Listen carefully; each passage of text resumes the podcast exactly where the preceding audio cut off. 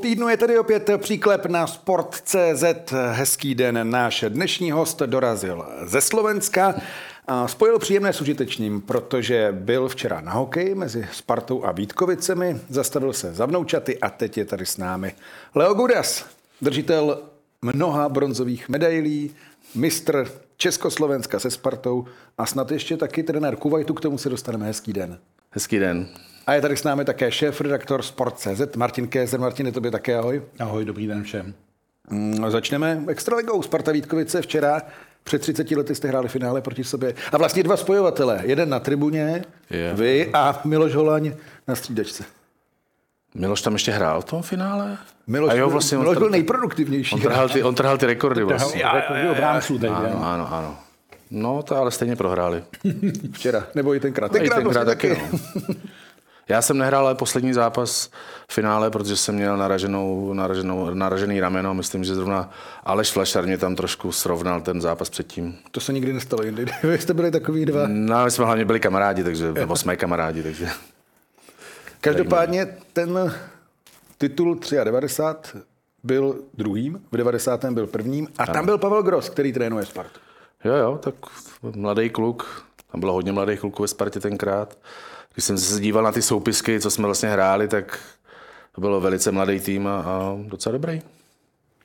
93 a 90. Leo Gudas. Mm, já mám z roku 93 vzpomínku, na kterou si určitě taky vzpomene, právě ten čtvrtý zápas ve Vítkovicích, kdy eh, František Černík, tehdy prezident Vítkovic, ztratil nervy, popad pohár, který tam byl, stál vlastně mezi střídačkama a ano. někdy ve druhé třetině unes na tu spartanskou střídečku a na celou tu halu křížel, tak si to vemte, už jeďte do té Prahy a už tady nebuďte. A, a bylo to, pak si pamatuju i, že se hrálo že v Dubnu a jelo se zpátky ve strašně špatném počasí na Duben až jako neuvěřitelně, taková nějaká sněhová plískanice, Spartani zastavovali na každý pumpě, kde to šlo jak se slavil titul tehdy?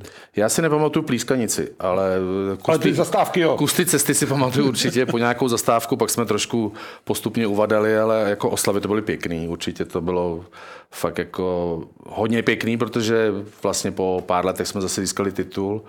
No a vlastně já jsem klukům pomáhal jenom na playoff, já jsem přišel vlastně z Mnichova, z Německa a bylo, bylo to hezký, no.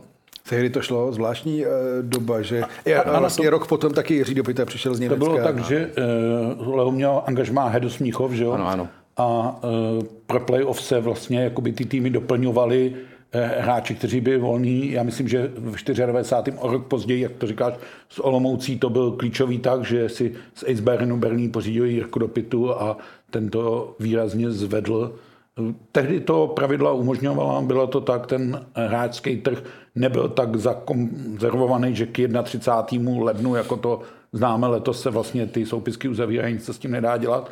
Bylo to i příjemné oživení asi toho playoff a byl to vlastně poslední federální titul, protože během té sezony se rozdělil stát a sezona se dohrála v Československé lize a další sezona už byla jenom samostatná Česká extraliga a pokud se nemýlím, tak pro Leo Gudase to bylo i poslední velký úspěch na mezistátní scéně po tom mistrovství světa 93 v Německu, že?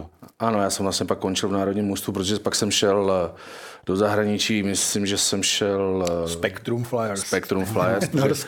rok předtím jsem byl v, eh, v Bílu, a tam jsem si zlomil navikulárku, takže tam jsem taky jako hrál kousek sezóny a tři měsíce jsem vlastně nemohl vůbec hrát a pak jsem vlastně dohrával sezónu a už, už mě pak nepozvali ani do toho nároďáku. No. Ale kam vás pozvali Kometa Brno? To mi řekněte, jak se vlastně kovaný Spartan tehdy dostal do Brna. Do týmu, který dobře začal sezónu v prvním kole. A pak to byl to Bogán. Hrál se za Lužánkami tehdy ještě. Ano, ano, za Lužánkami. Nám chodilo diváků, to bylo neuvěřitelný, ale Eh, já jsem měl jít do Slovanu Bratislava. Už jsem to měl vlastně dohodnutý a hrál jsem eh, turnaj za Slovan v Bánské Bystrici. No a tam hrála Kometa Brno a můj jako velice dobrý kamarád Michal Konečný vlastně mě přemluvil během toho turnaje, abych šel do Komety. No. Tak jsem tam šel a... Zvláštní sezona.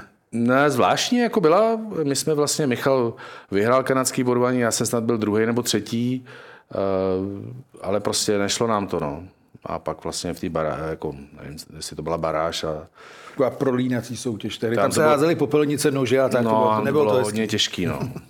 Ty fanoušci komety jsou teda neuvěřitelní fanoušci, jako když fanděj, ale pak tam byly některé zápasy, kdy to bylo fakt jako až, že ty rozhodčí museli utíkat. No.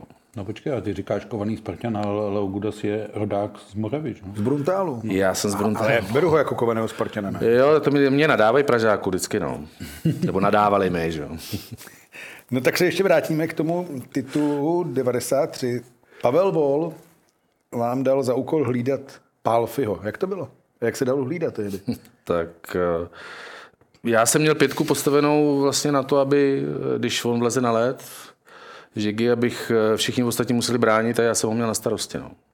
Takže když dostal puk, tak já jsem si mohl jet, kam jsem chtěl. A povedlo se to. Tehdy 7-1 v pátém semifinále. A Nutno říct, že Palfi byl vlastně rok předtím strůjcem trenčínského titulu a myslím si, že v tu dobu hrál nejlepší hokej, co, když řekneme tu evropskou scénu, co na evropské scéně představil Baron Žigo, byl doslova k nezastavení. To byl opravdu, na to, jak byl v té době mladý vlastně hráč, tak byl opravdu vynikající. A hodně ho to bolelo v tom semifinále. Uh, ode mě to vždycky bolelo, to já jsem si nebral servítky. A taky samozřejmě, že mě to bolelo, kolikrát jsem se srazil s někým, že to bylo hrozný, ale musím říct, že Žigy, eh, Žigy je inteligentní, velice chytrý hokejista, který bylo, bylo těžký vlastně předvídat, co udělá a tam, kam se on dostal, prostě to se dostal tím svým chytrým hokejem. Někteří hráči říkali, že nech se potkat s vámi na ledě, tak radši na druhou stranu. Byla to pravda. To, co já dneska Přišel říkám, někdo někdy? Hele, Leo dneska. Jo, tak ono to bylo i vidět, jako někdy pro mě to bylo jednodušší potom, když už jsem trošku hrál díl, že už mě znal, jak se podíval, že jede sem, tak říkal, tak tam nejedu, ale uh, já vždycky říkám, já jsem hrál tvrdě, my jsme hráli i prostě se dá říct, že ty zákroky byly uh, až jako hraničící se slušností pomalu, ale dneska já říkám, bych se nechtěl potkat se svým synem, to jako, jako když člověk jde proti vlaku. Kdyby se potkali. Teď. Fenál na malém ledě proti sobě, Martine. No je zajímavý, že vlastně Leo nemá žádnou tu zkušenost jako z NHL, kde by se ten styl na tom malém kluzišti vlastně hodil a porovnat to, ale ukazuje se, že ty hokejové geny jsou spravedlivý, že se nějak na Radka jako předali a on vlastně to, co jeden Gudas nastolil na začátku 90. let na evropské scéně a vnímalo se to i v národním týmu. Ivan Hlinka vždycky říkal, když bude nejhůř, tak tam dáme Gudase. A, no. a vždy, napadá mě moc krát, co by bylo, kdyby si byl v roce 97 eh, na mistrovství světa ještě při té bice s Kanaďany, tak by tam asi nešel jenom Schläger, ale dořezal by to tam trošku Gudas a možná by to dopadlo ještě jinak.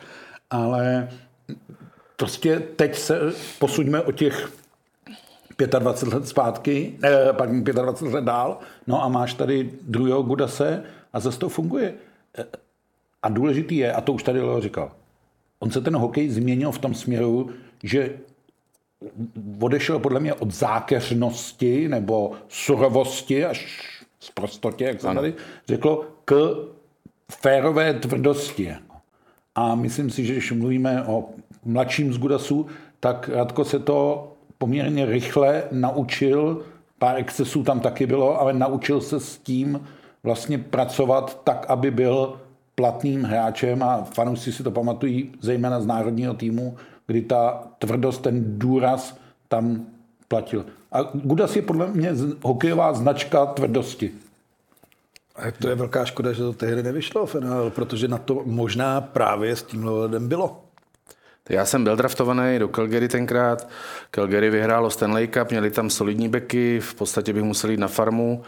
Eh, Dostal jsem i nějakou nabídku, já už jsem měl podepsanou smlouvu do Finska, no a pak už se to nějak moc neopakovalo. Opakovalo se to jako nabídka, ale to zase byla stávka v NHL a jet tam a podrážet ty kluky, kteří vlastně stávkovali, to, to jsem určitě nechtěl. Takže tímhle směrem se to nevydalo. Jako, samozřejmě vím, že uh, to byla jedna z věcí, kterou bych asi ve své kariéře možná změnil. Tehdy, že bych když si bylo to Calgary, tak vám bylo 25 zhruba. No, tak nějak, no. V 90. no. Hmm. 90. Jsem mi akorát narodil syn, vlastně já jsem odjel do Finska, tam jsem měl smlouvu a najednou vlastně uh, telefonáty z Calgary a jestli teda bych tam šel nebo nešel a to a já říkám, tak já už tady mám podepsanou smlouvu. Napovídal Jirka Hrdina tehdy. Hrál v tom roli. Já nevím, já si myslím, že moc ne. Že vlastně ono to bylo tím, jak eh, tenkrát hrálo Calgary tady v Praze, ty dva zápasy vlastně s nároďákem. A tam to bylo taky docela zajímavé, tam byly ty souboje pěkný. Takže si, podle mě tam celý ten štáb asi si mě tenkrát vyhlídl. No. Calgary tuším All McInnes tehdy. Řezal to? Paul McInnes, McDonald, eh, Tim Hunter s tím sedmkrát zlomeným nosem.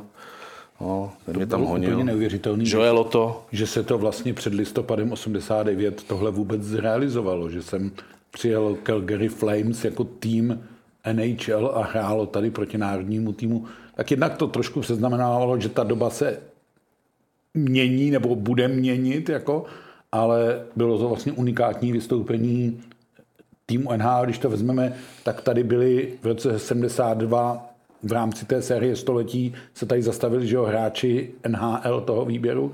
Pak se tady vlastně téměř nikdo neobjevoval, když pomineme Cincinnati Stingers, kteři, které hráli tehdy pohár rudého práva, což byl spíš takový tým raubířů než hokejistů. No a pak se tady najednou objevil Calgary Flames, takže to byl jako velký hokejový svátek. A v tu dobu nikdo netušil, že za půl roku spousta těch hráčů toho národního týmu, který proti ním nastoupil, bude mířit nejenom do NHL, ale vůbec do zahraničí. Eh, Leo to pamatuje, že prostě v roce 90 se otevřely hranice ano. a nastal doslova exodus českých hokejistů do ciziny, protože najednou mohli.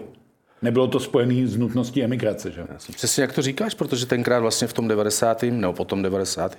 89, 90 odešlo skoro, já nevím, 60 hráčů hmm. z extraligy. Dvě mužstva zmizely, skoro Až tři. hráčů. Jako. No, já vím, no. že ve Finsku nás bylo snad 16 hmm. z nároďáku. Ano. K tomu se určitě ještě dostaneme uh, zpátky, ale ještě o pár let dřív. No, vy jste byl taková modla. Kotle, tribun, zkrátka vlasy, takový správný raubíř. Jak se to projevilo mimo let? Nějaké výhody, podplutovky, holky? Tak já... Ne, ne holky jako holky, samozřejmě jako zájem žen takhle. Uh, určitě nějaký zájem žen byl. Tak. A to v každém případě, my jsme docela si užívali ten život v té době. Musím říct v Praze, ale možná pamětíci si vzpomenou a Tatranbar na sklíčkách, tam jsme docela dost často chodili, tam jsme byli pečený, vařený, speciálně po zápase, kde jsme se tam šli odreagovat, ale užívali jsme si to, byli jsme taková banda vlastně, jsme bydleli předtím na ubytovně společně s klukama a tak bylo to, bylo to fakt jako zajímavé a těch zkušeností mimo toho hokeje bylo taky hodně dost. Samozřejmě, že nás ty lidi poznávali a měli jsme z toho určité výhody. Byl toho také už zmiňovaný Pavel Gross. Jak pomůže teď Spartě? Protože vy, jste taky trénoval Spartu s panem Lenerem 2-4-2-5 a ten tlak tehdy při výluce byl taky velký, takže co trenér ve Spartě? Trenér ve Spartě to bude mít vždycky těžký, protože se čekají výsledky samozřejmě. Ten kádr je dneska nabitý, je tam, jsou tam fakt dobrý hráči.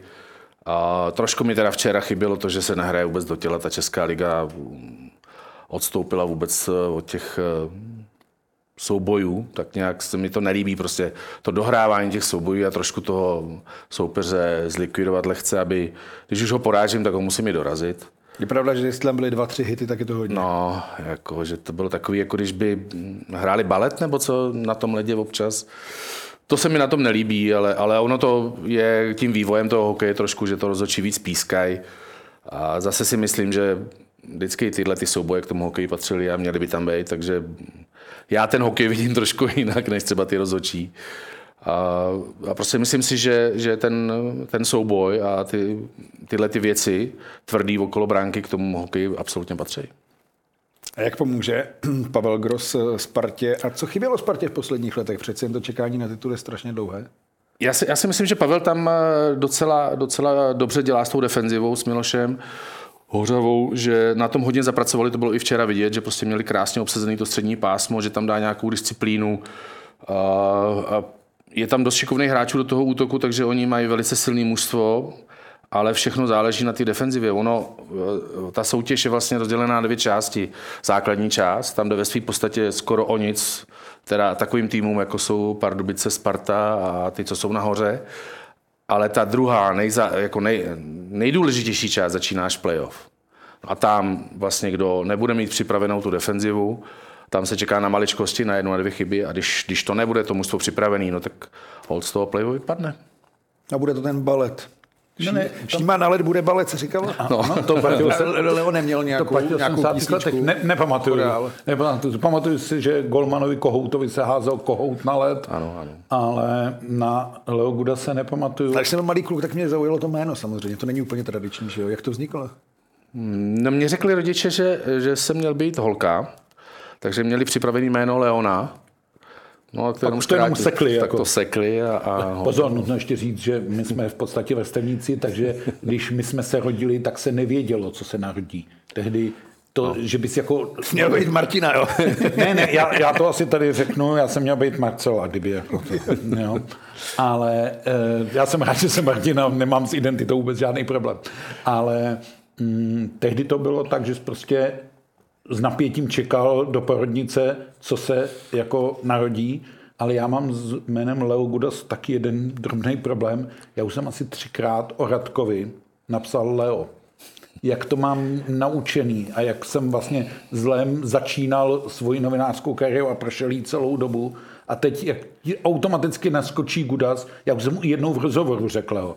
On se tak na mě podíval a říkal, to je táta. A on říkal, to já vím, on to bere, myslím, že se mu to stává častěji. Jako, jo. No, ale občas málo už, ale...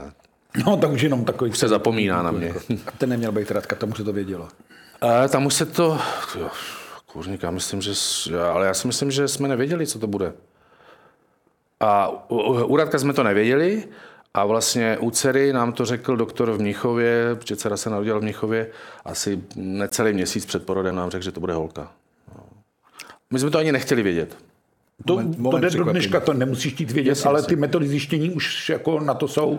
No, on tenkrát nějak dělal nějaký ultrazvuk hmm. a říkal, dívejte, to je krásná holčička. No, hmm. jsem koukal, jsme dobře.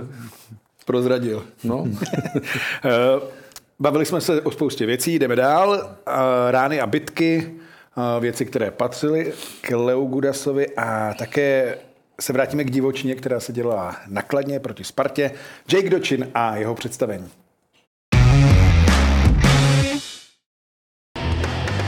Zatím zřejmě nejdivočejší šarvátku viděla hokejová extraliga ve čtvrtém kole na ledě Kladna, kde se to i za rozhodnutého stavu se Spartou slušně mydlilo. Řádil především Kanaďan Jake Dotchin, který si u mantinelu vyhlédl Filipa Chlapíka a přestože se spartanský útočník brát nechtěl, protože má na ledě jiné úkoly, tak se s ním Dotchin nemazlil. Byl okamžitě vyloučen do konce utkání, přičemž při odjezdu do kabin se vysmíval spartanské střídačce. Později od disciplinární komise vyfasoval ještě trest na dva zápasy.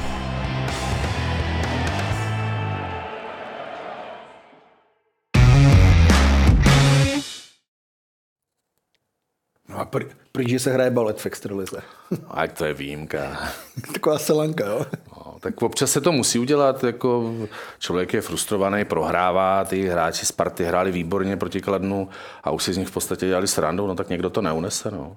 Bylo to za stavu 1-6 rozhodnutého zápasu. Tam Spartani, a bylo to vidět tam z těch gest eh, Michala Chřepíka v závěru, oni vlastně těžce nesli, že si vytáh na to jednoho z jejich nejofenzivnějších hráčů. On zase provokoval tím kuřátkem, jako že jsou měkký a tak. No, myslím si, že to mělo ten nádech těch devadesátek, takže to, tam bylo. Dočin dostal trest na dva zápasy, myslím si, že celkem jako odpovídající tomu a jedeme dále. Jako. Já si taky myslím, prostě takhle se to vyřešilo a, a když, se, když se být nechtěl, že jo, to byl, myslím, že chlapík, chlapík no. No, tak, tak, se neměl být. Na to má Sparta jiný hráče, si myslím, který se dokážou tam porvat. A zase prostě si myslím, no tak pak nakonec sundal ty rukavice, no tak si dali trošku. Nebylo tam nic, jako že by ho vyloženě rozbil nebo něco, to ne, no, ale prostě takový souboj tam patří. Už jsme nakousli také syna Radka, že byste se nechtěli potkat. Vychází mi z toho, že Radko je tedy ještě tvrdší? Nebo je to tou dobou? Já jsem se s ním potkal jednou na ledě, jednou jsme se srazili teda.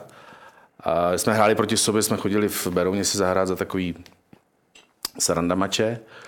A jeli jsme proti sobě, on jel teda s, s, já jsem jel, on jel s pukem, já jsem jel bez puku.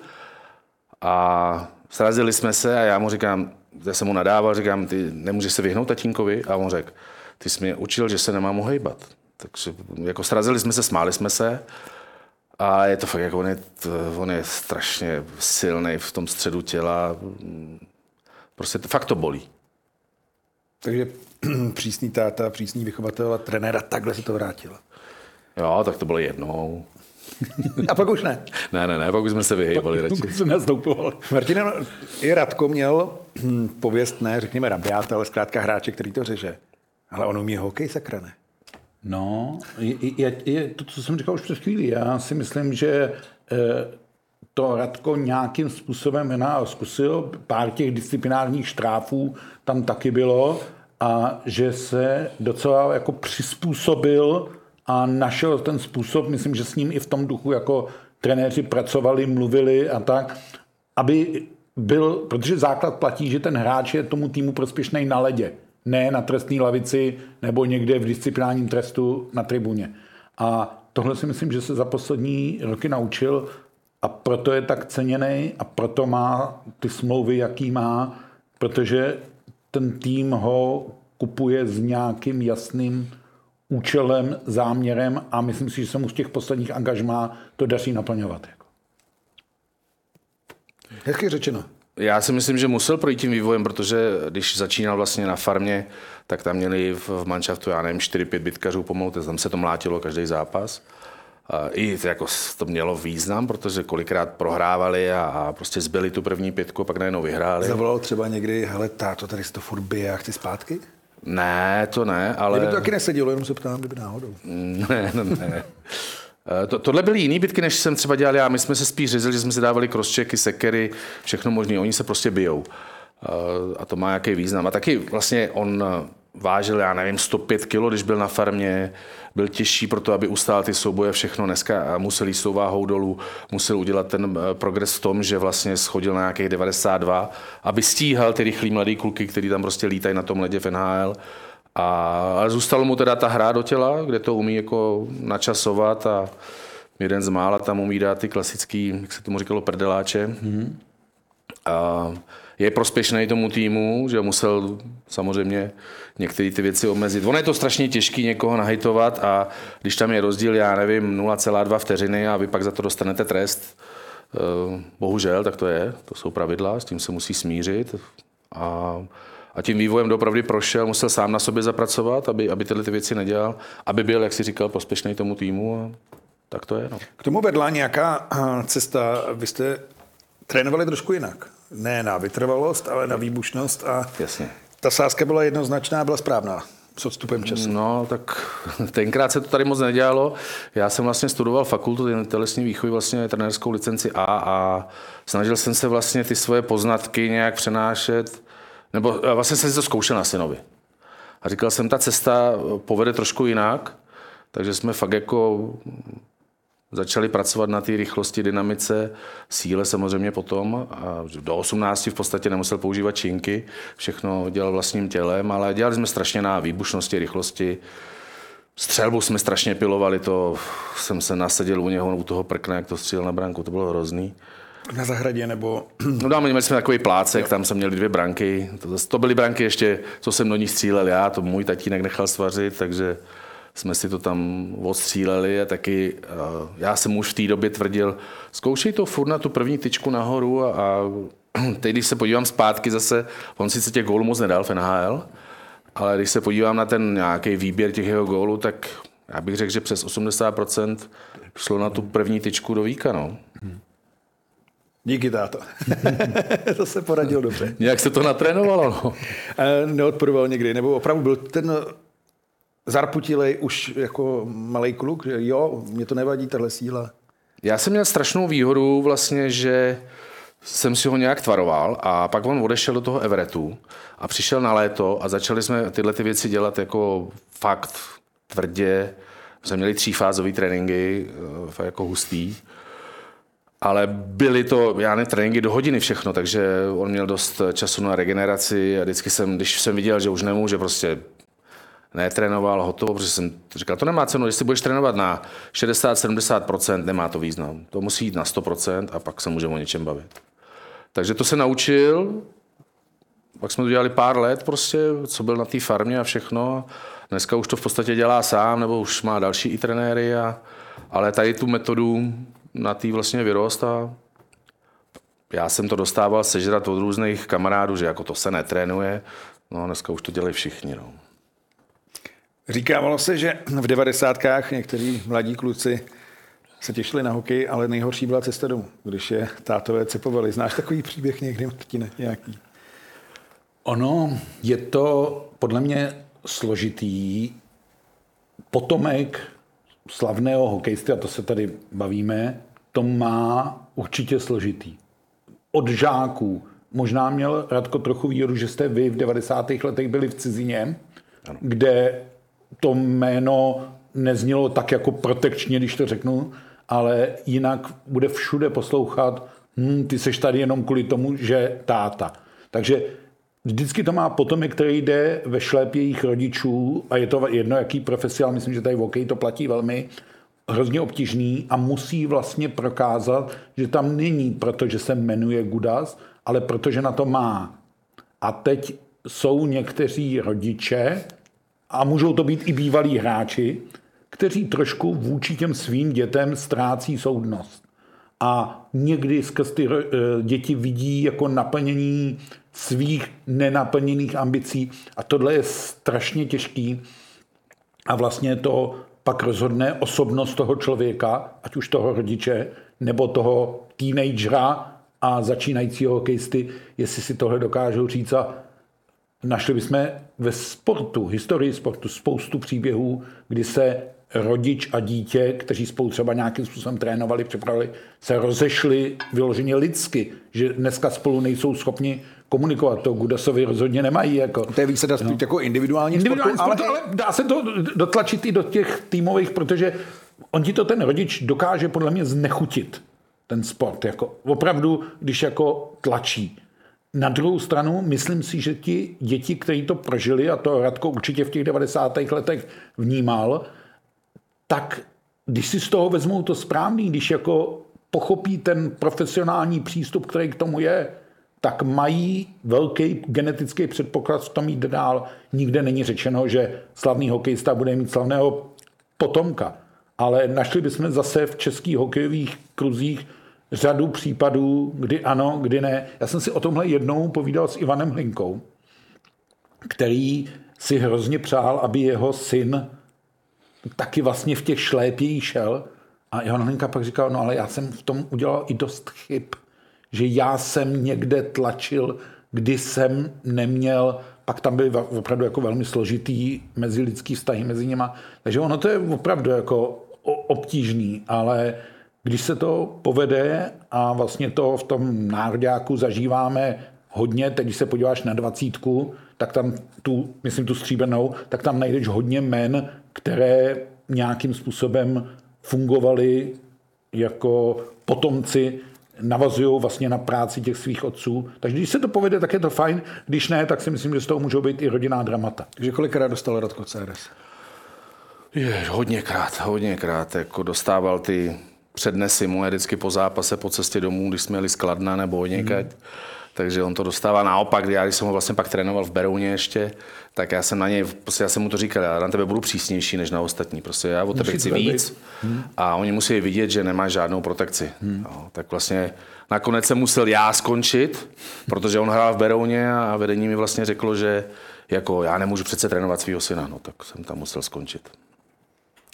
No a pak z toho byla Amerika, Florida naposled, skvělá sezóna, teď no Anaheim. I teď si nechá poradit, nebo volá, hele, táto, mám to vzít, Anaheim. Dneska ráno jsme si zrovna volali, protože uh, skončil zápas nějak okolo 6. ráno. Uh, hráli v eh, LA, prohráli 4-1, Radko měl jednu nahrávku. A říkal, taťko, to je hrozný, já tady jediný hituju. A říkám, teď to je tvoje práce prostě, ale eh, nechá si poradit. Já si myslím, že my jsme měli dřív, jsme si víc volali a psali, ale teďka už je to takový, jako já, já to řeknu na rovinu. On hraje NHL, já jsem nikdy nehrál, tak co já mu mám radit už? Hezky řečeno, no, ale nechá si poradit. Ne, nebo znáte golf spolu, ne? Tampa, Florida, Stefanoušek golfu. Jo, jako nechá si něco poradit. Já jsem fanoušek golfu, na Floridě bydlel na golfovém hřišti, takže to bylo parádní na 13. jamce. Golfový autíčko doma, takže člověk mohl jezdit hned. A bylo to krásný, jako tam ten život byl, měl hezký. Já si myslím, že teď to bude mít taky v tom Anaheimu. Ve své podstatě pro ty svoje čtyři děti musí vybírat takovéhle destinace, aby to bylo pro tu rodinu furt příjemný. Rodina je rozvětvená, je taky úspěšná i vlastně od dcery, protože to je herečka, zpěvačka a navíc partnerka Michala Neuwirta. Ano. Zase hokej. Jo, jsem si to moc nepřál, aby si vzala někdy hokejistu a vždycky jsem říkal speciálně golmana. A... Trefila to teda 100%. Trefila to dobře, ale já musím říct, že Michal je super kluk, to je parádní borec. Je, je to jeden z těch mála golmanů, který je fakt jako si myslím, že úplně v pohodě. Asi skončil brzo, no. Tak. a Michal si tam taky zažil přes 10 let vlastně v NHL a taky si tam prožil svoje, taky to neměl jednoduchý, eh, určitým vývojem prošel, teď jsou pár let doma a zase začal vlastně pracovat pro Spartu teďka, myslím, hmm. že dělá golmany tam. Takže zase si našel svůj nějaký směr, který by ho mohl eh, bavit dál do života. S ním taky probíráte hokej často? Eh, včera jsme se trošku bavili o té Spartě, že jo, samozřejmě se mi to moc nelíbilo, že se tam nehraje do toho těla, ale tak on, eh, on říká, že moc těch zápasů nemůže vidět do toho háčka, protože má práci u té mládeže, takže toho moc nestíhá. A ještě má svoje děti, takže s nima taky musí trošku dělat něco, a, protože se jim líbí sport a mají rádi sport a on je k tomu vychovává. Takže na Spartě se nehraje do těla, v Anaheimu se nehraje do těla. Jak to může Leogudas dopustit? No, tak já, tak teďka teď se to trošku přitvrdí v tom Anaheimu si myslím, že Radko tam pár kluků k tomu přinutí, aby něco dělali, protože musí být tvrdší před tou bránou. To, tam musí člověk vědět, že když přijde před bránku a chce tam něco dělat, tak ten domácí tým to tam prostě musí se řezat před tou bránou. Tak, tak to je. Tak to bylo. trošku líto, že jsem zažil ale jako malý kluk. Ne jako teď dospělý, protože já bych si to užíval asi víc. No, on ten, bavíme se pořád o tom vlastně do, dokola, on se ten hokej opravdu změnil. On opravdu trochu, nechci říct, že se stává bezkontaktním, to jako to úplně ne. ne, ale těch soubojů tam ubývá už jenom proto, a to se tady shodneme všichni, oni ty přesilovky a oslabení pak hrajou vlastně klíčovou roli, takže snaha těch týmů je nedej to tomu soupeři. Neudělej nic, čím bys nabít tu speciální formaci tomu soupeři, aby si ji poslal. No a logicky pak si říkáš, no tak já to tam radši jako ne, nedohraju, než aby ho jako sfauloval a musíš na to mít vyloženě typy, No, ale pak uděláš, pak uděláš faul v útočném pásmu, tak jako včera Vítkovice a ten zápas se stejně zlomí. To, to je nejhorší. No. To je právě ono, že pak uděláš vlastně faul, říká se, že faul v útočném pásmu nikdy být nemusí, jako, no tak a pak, pak to zlomíš. A nebo pak na tebe na mistrovství světa vyrukuje prostě kanadský výběr, který se s tím nemaže a řeže to od první minuty a ty vlastně se k tomu svýmu hokeji, který chceš hrát, vlastně vůbec nedostaneš. No. Kanada, světové šampionáty o tom za chvíli, protože nás čeká nabitý týden nebo nabité dny. Extraliga pokračuje v silném tempu, startuje NHL a v úterý 10. října v 10 hodin a 10 minut startuje také prodej vstupenek na světový šampionát v Praze a Ostravě. Od minulého týdne také víme, kteří dva maskoti ho budou doprovázet. Každý organizátor má samozřejmě tu volbu mezi existujícími postavičkami nebo, nebo eh, postavami a nebo vytvořením té nové, eh, nové identity. Není úplně jednoduché pak samozřejmě zvolit tu správnou. Pokud se podíváme na tu vizuální identitu, tak samozřejmě logické a v České republice Eh, asi známé by bylo buď eh, mít tedy puk nebo po případě lva, což už eh, byly, byly motivy, které při těch minulých mistrovstvích nějakým způsobem tady tady byly prezentovány. Chtěli jsme, aby maskot, kterého představíme, tak byl známý, nemuseli jsme přesvědčovat nikoho o jeho charakteru, o, o jeho zapojení a vztahu k hokeji. Bobe, co to děláš?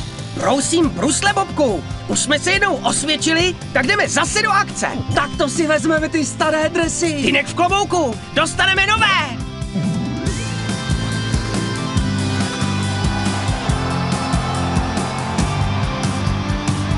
Ta popularita maskotů nebo králíků v roce 2015 byla obrovská. Během těch posledních třeba 15 měsíců Eh, když jsme začínali jezdit na eh, kongresy IHF a představovat eh, mistrovství světa vizuální identitu, tak v podstatě všichni se ptali, a proč neuděláte znovu králíky? My věříme, že králíci i v roce 2024 budou tak úspěšní, jako byli v roce 2015. Se chtěl tam na tu barvu toho drezu, kterou má, která je modrá. Já vím, že, že to nesouvisí, jako, to je univerzální. A takhle to hodně vypadá jako slovenský dres na, prv, na první dobrou, tak jestli můžete říct, jak jste volili třeba tu barvu, jestli jste uvažili o nějaký jiný. No jednak uh, probíhá i na půdě časové diskuze o těch třetích, té třetí sadě dresů, která je, je modrá, ale uh, tahle modrá odpovídá tomu fondu, který je ve vizuálním stylu mistrovství světa. Takže je to, je to stejná modrá, jako je v tom logu.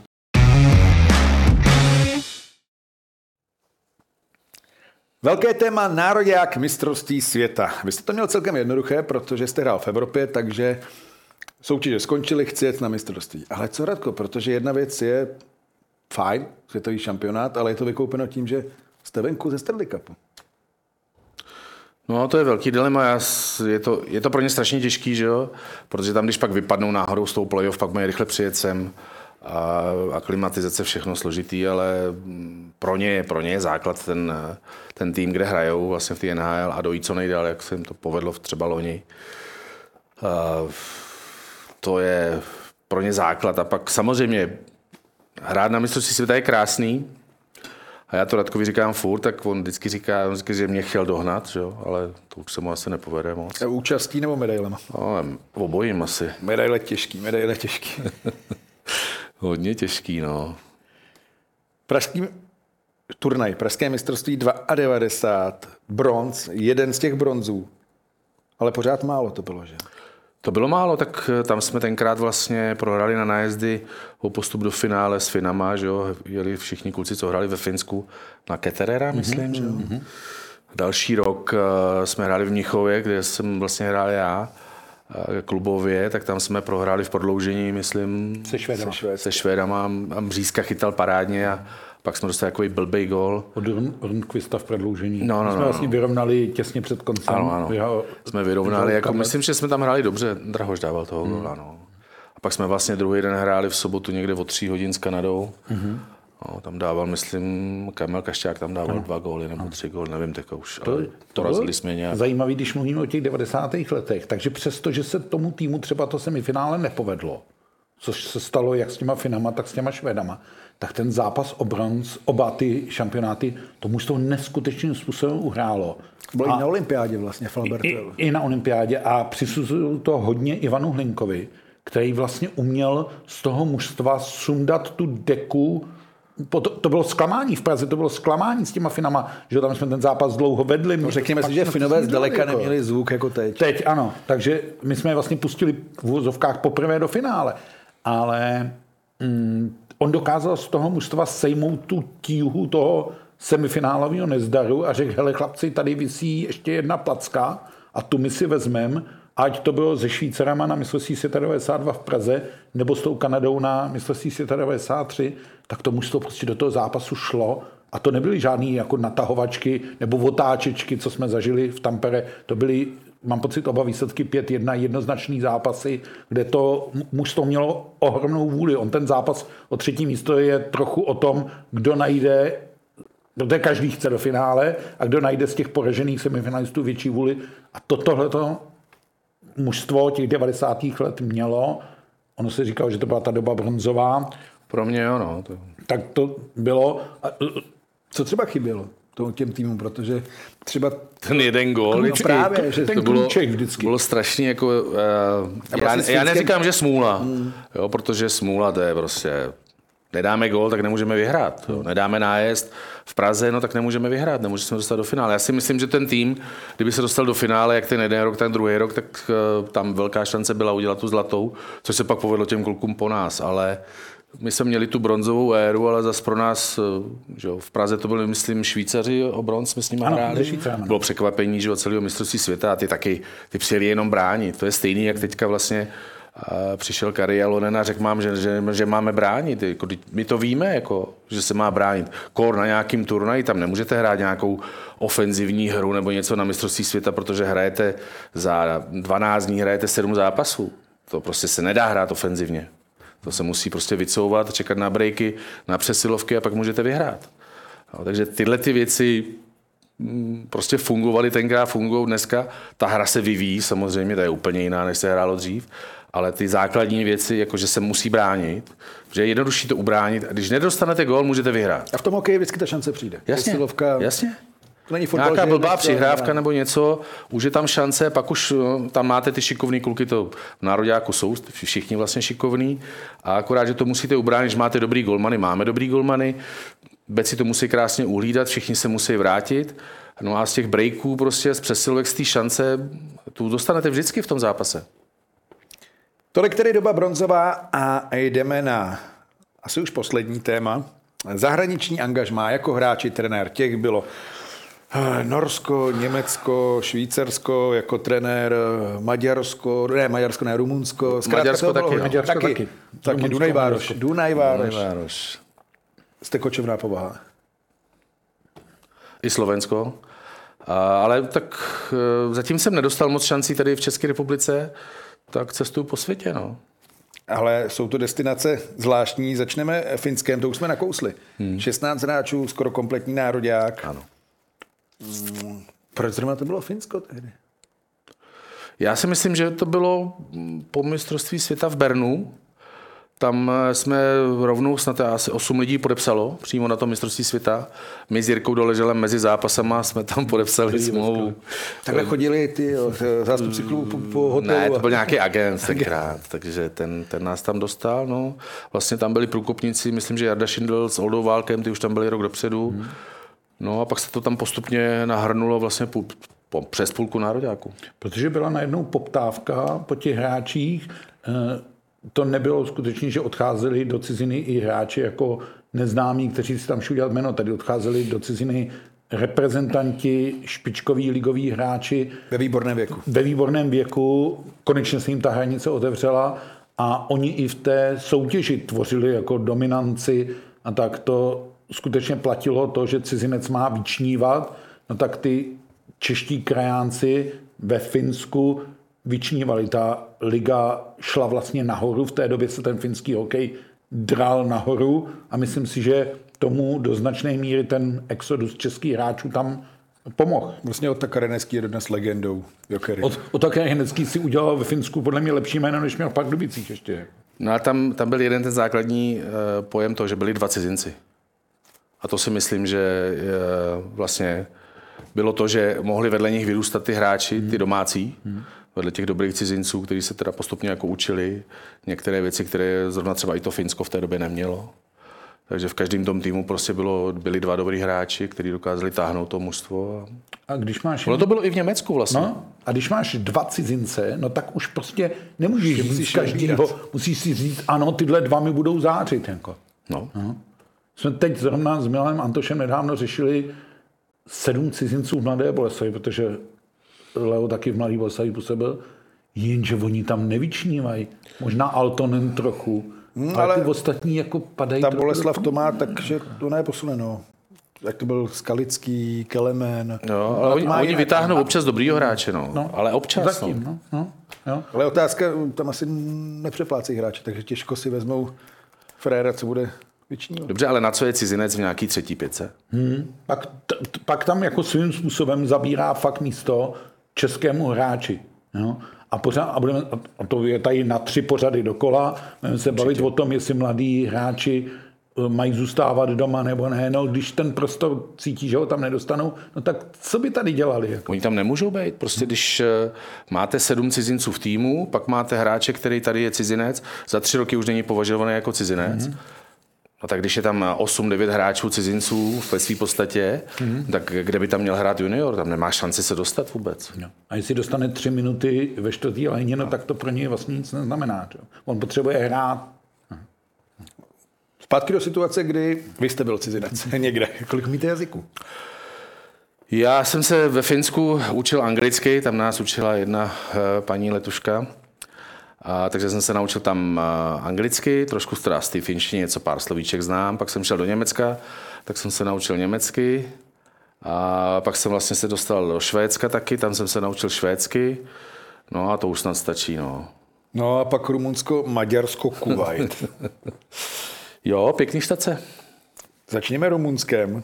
To je samozřejmě fotbalová země. Spíše fotbalová. Je, no. Možná gymnastika. Ale co hokej tam? Docela dobrý. Pár šikovných kluků. A, tak Rumunsko hraje Maďarskou ligu. Některý ty týmy. Ty já jsem, měl, kluby vlastně. já jsem měl teda štěstí, že jsem byl v té Čikseredě a ty hráli tu Maďarskou ligu a, a to člověk hraje Maďarskou i Rumunskou ligu. Maďarský playoff, rumunský playoff, rumunský pohár.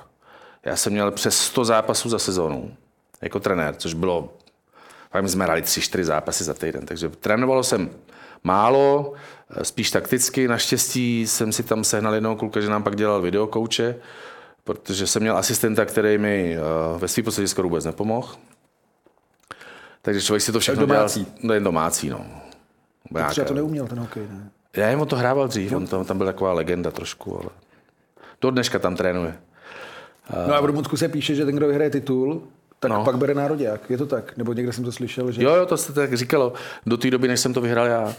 A dělala to ta legenda pořád, jo? Nebo někdo... Ne, on je tam, on je tam trenér nároďáků ze Slovenska, teďka si nespomenu. Ale taky tam trénoval. A, ale ten už je tam díl, ten člověk. Dělá jenom nároďák rumunský. Ale tak jako bylo to pěkný. A Bylo hodně cestování. To Rumunsko bylo, jako, že jsme jeli, já nevím, těch 12-14 hodin do Budapešti. Vždycky jednou za měsíc jsme jeli do Budapešti na týden. Tam jsme odehráli tři zápasy, zase jsme jeli domů. No Míla Goreň mi říkal, mm, expert u nás, co měl taky CSK, že jo, Montreal, a nakonec kariéry měl Ferencvároš. Říká, že to bylo strašně fajn. Jo. Že jako dobrý, dovolená Budapešť, vlastně občas Budapešť je krásná. Strčit si občas už bez tréninku. No, tak nutno říct, že maďarský hokej v současné době osciluje někde mezi tou elitní skupinou mistrovství světa a tou divizí 1A, to znamená nějaký 16. 17. místo na světě. Rumunský hokej je trošku níž. My pamětníci pamatujeme, Rumuni hráli na olympiádě, v Lake Placid hráli mistrovství světa v roce 77. Já si pamatuju jednu věc, a možná i Leo, teď možná mě opraví, ale Sparta po titulu hrála z Bukureští. Z Bukureští Ano. A s Turkama. A 34-0. To, to už tam, Já to, myslím, ty že už- byl ve to- Finsku. To, už tam nebyl, ale hrála Sparta, já jsem tam byl na tom turnaji, hrál se to v Sekešveherváru a hrál tam Tak to je v Maďarsku. maďarský mistr, rumunský mistr a turecký mistr a zápas Sparty s tureckým mistrem bylo něco, kdy mě přišlo i těch hráčů Ne, všech. oni Spartani si řekli, že nebudou líto. střílet golfákem Přes- a budou hrát jenom po zemi. Přesně a tak. vyhráli jenom po 12 gólů. Jo, a ty protože- Maďaři přeci chvíli, no my jsme ty Turky porazili o 30, vám dáme. No a to bylo, eh, to bylo fakt jako líto vlastně všech těch aktérů na lidě, protože ty Turci byli opravdu jako nebohý a ty Spartany to evidentně logicky moc nebavilo. Nechtěli je úplně zesměšnit, že jim dají 40 gólů a tak. To byl takový zvláštní zážitek a to je sezona 93-94, no. No, tak eh, to už se bylo uh, zase venku. No a teď ten Kuwait. Jak se vůbec A to je člověk, jak se k tomu člověk dostane? Nemá to už jako takovou škatulku toho cestovatele, až zase přijde, já nevím, Bahrajn nebo Turkmenistán, nebo... Bahrajn nepřijde, tam dělá taky Čech národák. Tam už, tam už je obšancovaný. A tam ten zimní stadion je jenom jedna třetina, protože ze zbytku udělali bowlingovou dráhu. A tam je Petr Dubský. Takže bowling se bude trénovat. A Kuwait přišel, já jsem hledal angažmá loni nějak v létě, už jsem měl něco domluveno, že půjdu někam do Německa, eh, dokonce jsem měl snad jít k mládeži, něco tam dělat, ale pak najednou mi přišel e-mail A říkám, Ježíš Maria, co to je? A tak jsem si to pročet, přečet. Zjistil jsem vlastně, eh, že Pavel Arnoš tam někde v té oblasti byl, tak jsem mu volal. A on říká, jo, jo, já jsem v Kuwaitu. A říkám, no a co tam jako teďka děláš? On říká, no já mám na starosti dvacítku, byl jsem muáčka a vlastně tam šel nějaký eh, pán ze Srbska, tam šel na rok, co tam dřív trénoval, tak toho já jsem pak střídal. No, takže jsem tam pak byl s tím Pavlem Arnoštem. Eh, Nějak jsme se domluvili, vůbec, se nevěděli, jestli to dopadne nebo nedopadne, protože to byly takové dohady a, a všechno možné. A když jsem si začal vyřizovat papíry na ambasádě, tak už jsem si říkal, tak snad to dopadne. A tam je to, že člověk, já jsem tam přijel někdy na začátku října, ale smlouvu mi dali až na konci října. Smlouva je na 12 měsíců, takže mi ještě teďka měsíc vlastně běží. Ale už v Pak podstatě... už bude konec. No, pak už bude konec, takže zase, zase budu hledat dál něco, co bude. Kolik tam je zimáků? Jeden. Teď se staví druhý. Liga nějaká je, nějaká Je, arabská nebo... liga- ne, svojí- kuvajská. Kuvajská normálně. Kuvajská, no. Je, jsou tam eh, v podstatě takový, je tam jeden tým je z dvacítky, dva týmy jsou vlastně rozpůlený nároďák, jeden tým, tým jsou cizinci a pak jeden tým úplně takový nesmyslný. Takže pět týmů jako hraje soutěž, no. jednou za týden se hraje, no. A musím říct, že jim se teda moc nechce. Jako hrát, ani, ani nebo trénovat, ani ani trénovat. trénovat. Ale to platí obecně, myslím, pro kuvajský Oni jsou, oni jsou jiný, sportů. Jako. jiný povahy, oni to mají prostě jinak daný. A, a, Takže se to jako sklouznout. No. nebo nikdy ani to ne. No, byl problém občas, aby přišli na trénink, aby jich bylo aspoň, já nevím, 12 nebo tak. A co takhle dělají? Když nehrají? Nic, tak někdo studuje, někdo občas pracuje. A, A mají více manželek. E, někteří ano. A to, to je jako hierarchie. První lajna, tak já mám čtyři manželky, a třetí jedna. Já, vím, já vím jeden hráč, eh, že měl dvě manželky a jinak ty ostatní kluci, eh, povětšinou mladý, hodně mladých teďka tam bylo, ale taky zas úplně starý tam jsou. Tam byli kluci, kteří byli okolo 50 let taky. No. Takže jo, nelákalo to ještě. Kuvajský občanství, národák Cčko. Ne, ale zahrál jsem si ve finále eh, kuvajské soutěže, protože mi přišlo na zápas jenom sedm hráčů, tak jsem se zeptal našeho manažera, jestli teda můžu se já oblíknout, tak jsem se oblíknul, dal jsem si dres hráče a dal jsem si tři nahrávky a to mi stačilo, vyhráli jsme 8-3. Co je nejtěžší na tom žít v Kuvajtu? Já si to nedobu představit, protože tam si člověk nedá ani pivo. Prý teda. No, musí mít dobrý známý. Třeba na ambasádě a tak, ale jinak eh, samozřejmě ambasáda pořádala nějaký večírky, takže tam jsme si mohli dát to pivečko nebo něco jiného, ale jinak eh, Kuwait ne, se nedá vlastně nic sehnat vůbec. Přísná prohibice. Velice přísná. No. A vepřový maso ještě. Tam člověk nekoupí, nesežene. Tam nejdu. Ono, ještě, ono je to ještě zajímavý, Kuwait je vlastně jedním z nejnovějších členů IHF, vstoupil tam někdy v roce 2017-18 a měl velkou tendenci, protože to je podmínka vlastně toho členství, rozjet soutěž, mít zimní stadion a A snad i ženskou soutěž a věci. no. a vstoupit do mistrovství světa. Tudíž proto hrál, a to už Leo zažil, tu, ten šampionát nejnižší kategorie, to je divize 4. Jak to teda dopadlo výsledkově? Jak ty výsledky vypadaly? No, ono stačí říct ty soupeře. Já řeknu soupeře a uh, Leo řekne výsledky. Filipíny, Mongolsko, Indonésie. Zapomněl jsem na někoho? A na Kuwait. A Kuwait, no tyhle ty čtyři. Takže postup. Ne, ne, tam byli jiný favoriti, tam byli jiný favoriti. Jako. Tam byly, tam byly Filipíny a Mon- Mongolsko. Hmm. Filipíny tam měli kluky z Ameriky, hmm. a, který mají fakt jenom občanství, takže to. A Mongolové jsou velký chlapy a taky hráli velice dobře. A s těma oboma jsme prohráli. Ale historická výhra se zrodila. No, historická výhra vlastně. První vítězství Kuwaitu na mistrovství světa mm. jsme porazili Indonésii. I když jsme prohrávali 2-1, jsme hráli fakt jako ne moc dobře. Ale poslední třetinu jsme zvládli a, to byla oslava skoro jak titul na Spartě. Přepi, přepište dějiny. Kuwait, Kuwait je- porazil Indonésii. Kuwait to je sultanát nebo, nebo Eh, Tam je Emír, myslím. Em- Emirát. Emirát. Co tomu říkal? Věděl to? Měli jsme nějaké přivítání eh, vlastně na letišti, když jsme přiletěli z Mongolska, tak jsme tam dostávali ty květiny na krk a všechno možné posezení tam bylo s nějakýma šejkama. Eh, Nebyl tam Kuvajské přímo, Nagano. nebyl tam přímo emír, ale jako byla to velká sláva v podstatě. No.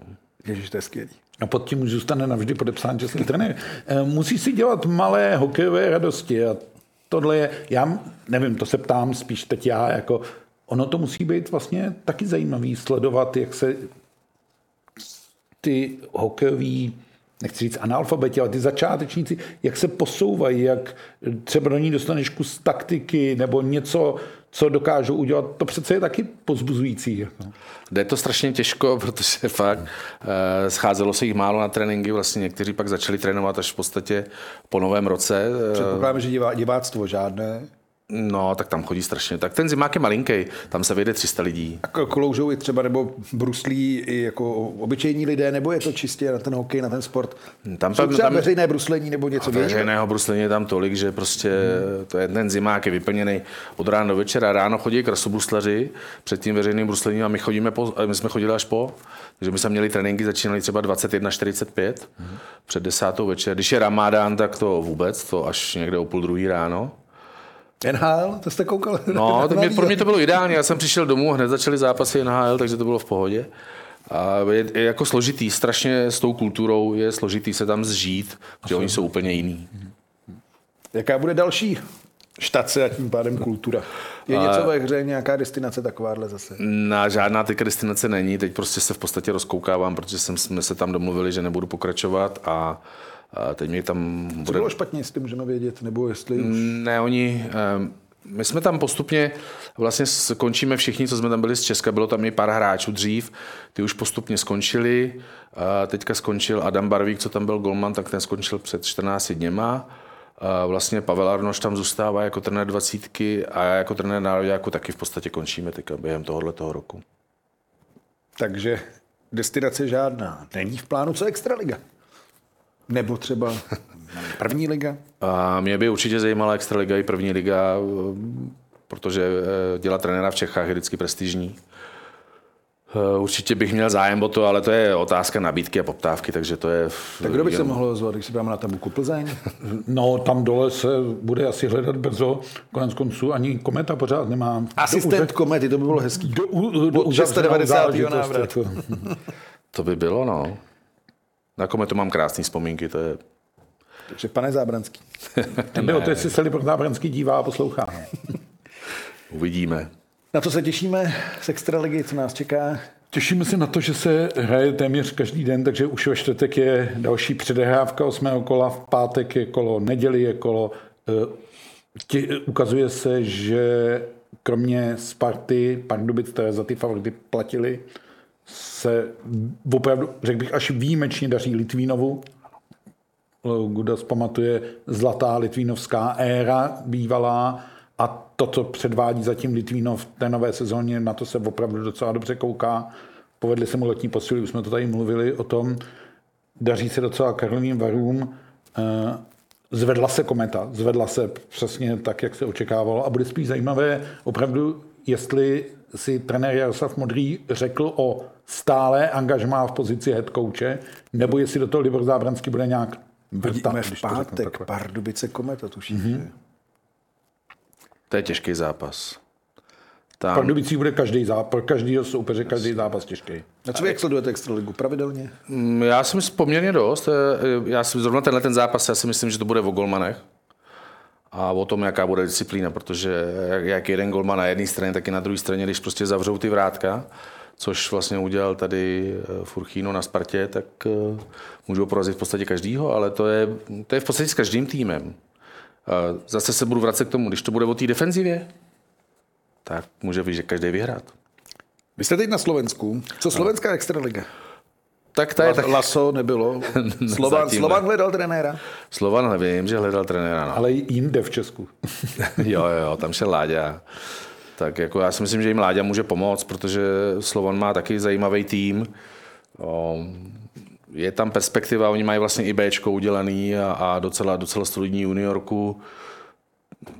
Je to, je to jako tým, který je taky na vzestupu určitě podle mě, když eh, jim tam někdo na nějaký řád. Uvidíme tedy, kdo bude na vzestupu. Každopádně já moc děkuji za návštěvu, Leo. Ať se daří. Děkuji moc. Ať se daří mládeži, vnoučatům, ať se zkrátka daří ve všem, ať přijde nějaké angažma, třeba exotické zase. A příjemnou cestu domů. Děkuji. Loučím se také s Martinem Kézrem. Martine, i tobě díky. Já děkuji za pozvání. A loučíme se také s vámi. Připomeňme si, že pořád příklep tady bude zase za týden a že Sport.cz nabízí goly ze všech extraligových zápasů. Sestři toho nejdůležitějšího najdete na webu Sport.cz. Pro dnešek všechno. Hezký den.